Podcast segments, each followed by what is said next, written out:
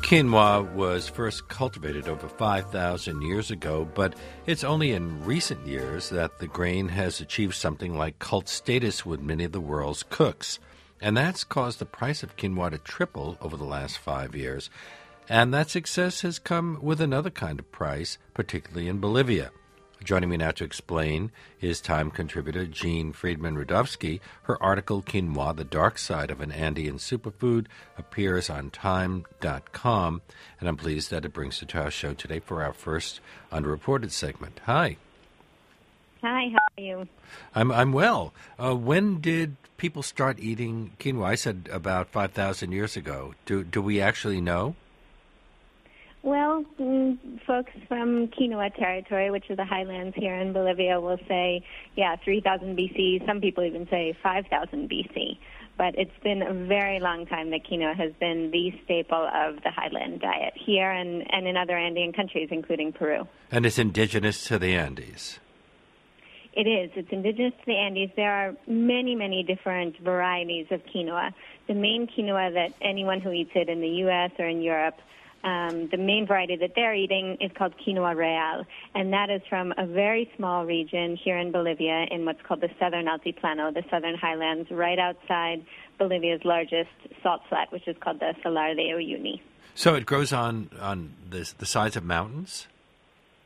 No, it grows it grows on high plains. Um, quinoa is a very, very uh, hardy crop, and the fact is you really could cultivate it anywhere. Bolivians here will tell you that it won't be as good, that that only the quinoa that they grow here in the southern Altiplano is, is really the, the best quinoa that you're going to eat. But really, it, it could be grown in many other places. And has it? Uh, have people started growing it elsewhere? It's grown somewhat elsewhere. It's, it's grown in Peru, where it's also native, as I said, in the Andes. It's grown in a very limited extent in Colorado. Um, actually, two university, I'm sorry, Colorado State University professors in nineteen ninety-four tried to patent one variety of quinoa. They did, and then it, it caused so much scandal, um, partially by the farmers here in Bolivia, that, that raised very, very big international complaints that they ended up having to give up that patent. But it is cultivated a little bit in Colorado. Has it been seen as a, a poor people's food over the centuries?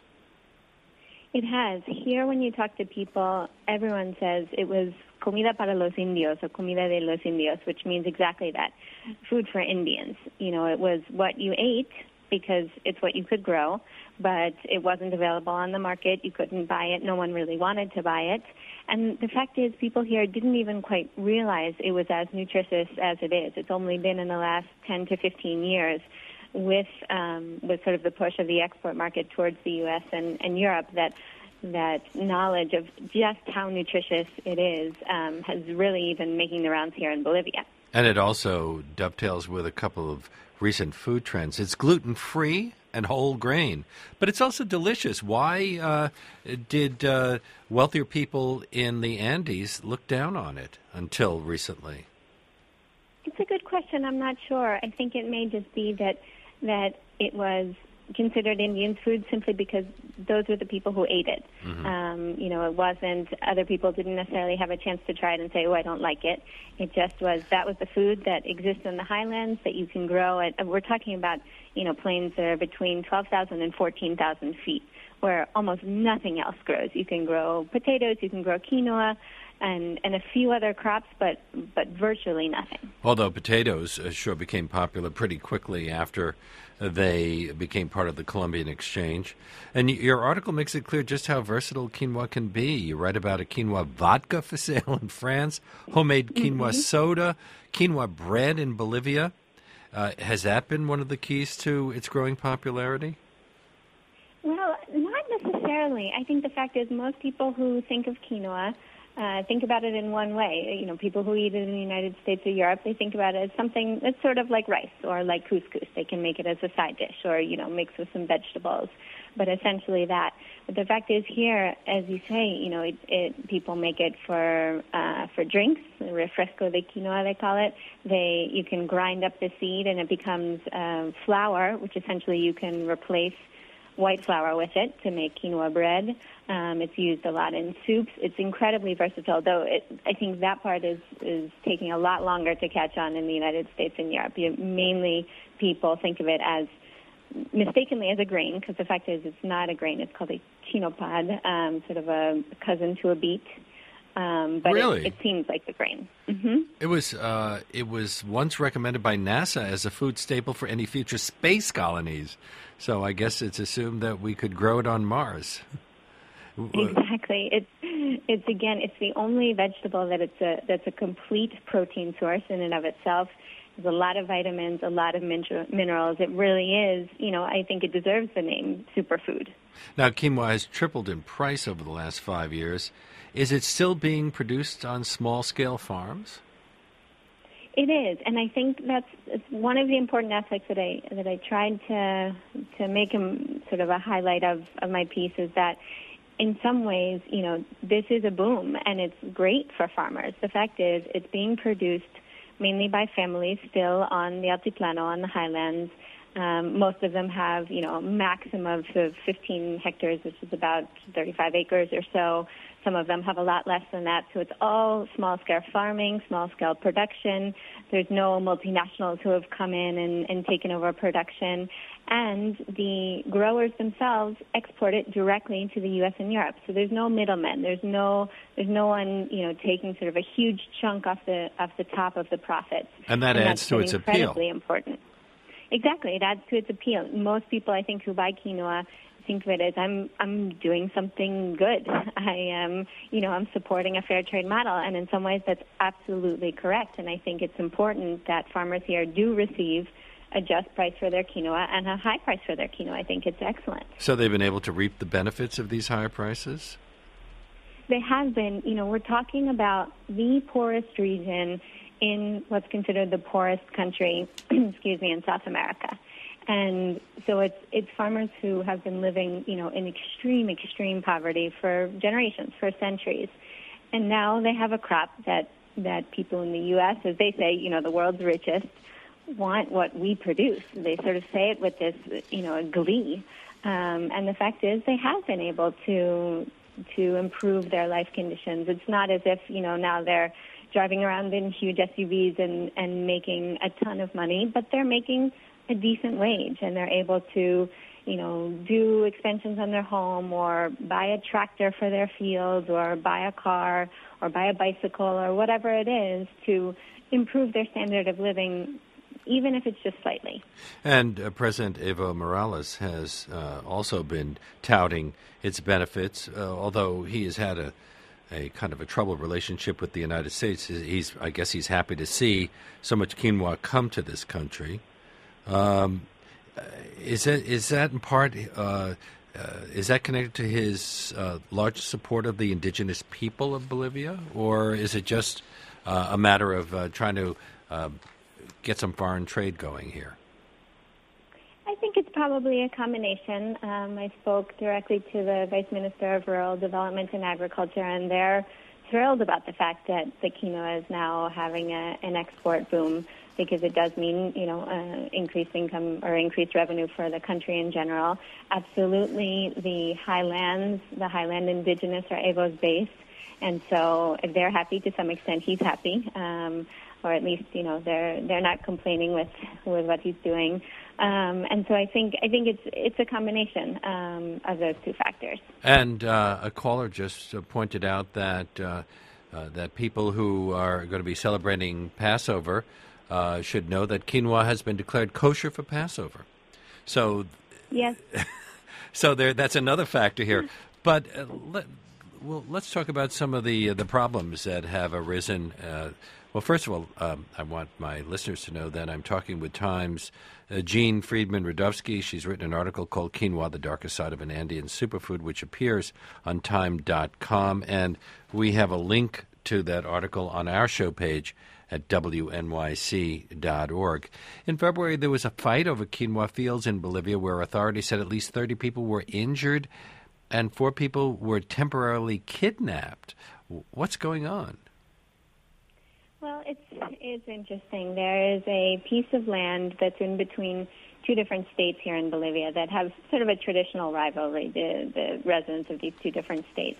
And um, recently, we have an interesting thing happening here in Bolivia, which some people could sort of say is an upside of climate change. And the fact is, in the highlands, there are areas that were literally unable to be farmed before, even for quinoa, even for a plant that, that can grow at such altitude, um, because there were the frosts were too frequent and it's just the soil wouldn't give anything. Now, because of global warming, there's more territory to be farmed. And so you have this this this land that's in between these two states that now is prime quinoa territory. And for the past couple of years, members of one state have sort of been encroaching and planting their crops, and now residents from the other state are angry about that and want to take back the land. Um, and so it's it's interesting. I mean, the, the fact is you are having increasing land disputes. I would say this is the only real sort of big conflict um, with so many people injured and and hostages taken, um, but all over quinoa growing, um, all over the quinoa growing region, you have, you know, quarrels, uh, bickering between families, between communities, because suddenly the land is, is a way to make money. Um, and traditionally, was, pe- people didn't have deeds for their property. Some, uh, uh, in some areas, uh, ownership is communal. So uh, I'm assuming that now we're seeing Bolivia having to deal with the kinds of problems that uh, that capitalism presents. Exactly, that's exactly right. You have areas, you have communities where it wasn't really necessary for before to have land titles, or it wasn't even possible because, you know, the, the sort of the state presence um, didn't didn't reach that far into the countryside, and so you had land where my llamas grazed and my neighbor's llamas grazed. But it, it didn't matter that much where the actual boundary is. And now those boundaries are starting to matter. Well, let's talk about the llamas for a moment. How do they figure into concerns about quinoa cultivation? Are they the major uh, suppliers of organic fertilizer? Absolutely. And you talk to quinoa farmers and they just tell you, you can't separate quinoa from the llama. And if you do separate it, your quinoa is not, your quinoa is not going to be as good. Well, is there a llama shortage? There's there's not a llama shortage, but one of the problems is um, is that people are absolutely starting to sell off their llamas. There's still plenty of llamas in the country, but but because llamas need a lot of space to graze, and because farmers see that they can make some more money off of taking some of that grazing space and putting in quinoa, there's a lot fewer llamas and there's a lot more quinoa, and it is creating it's starting to create a soil crisis um, because you have your most natural and best source of fertilizer is being reduced while you're increasing um, the amount of nutrients that the soil needs to give to crops. Well, and I've been told that they have tried with with other sorts of natural fertilizer, sheep and, and other animals, but that it, it doesn't quite have the same result and may even bring on some, some pests for the quinoa.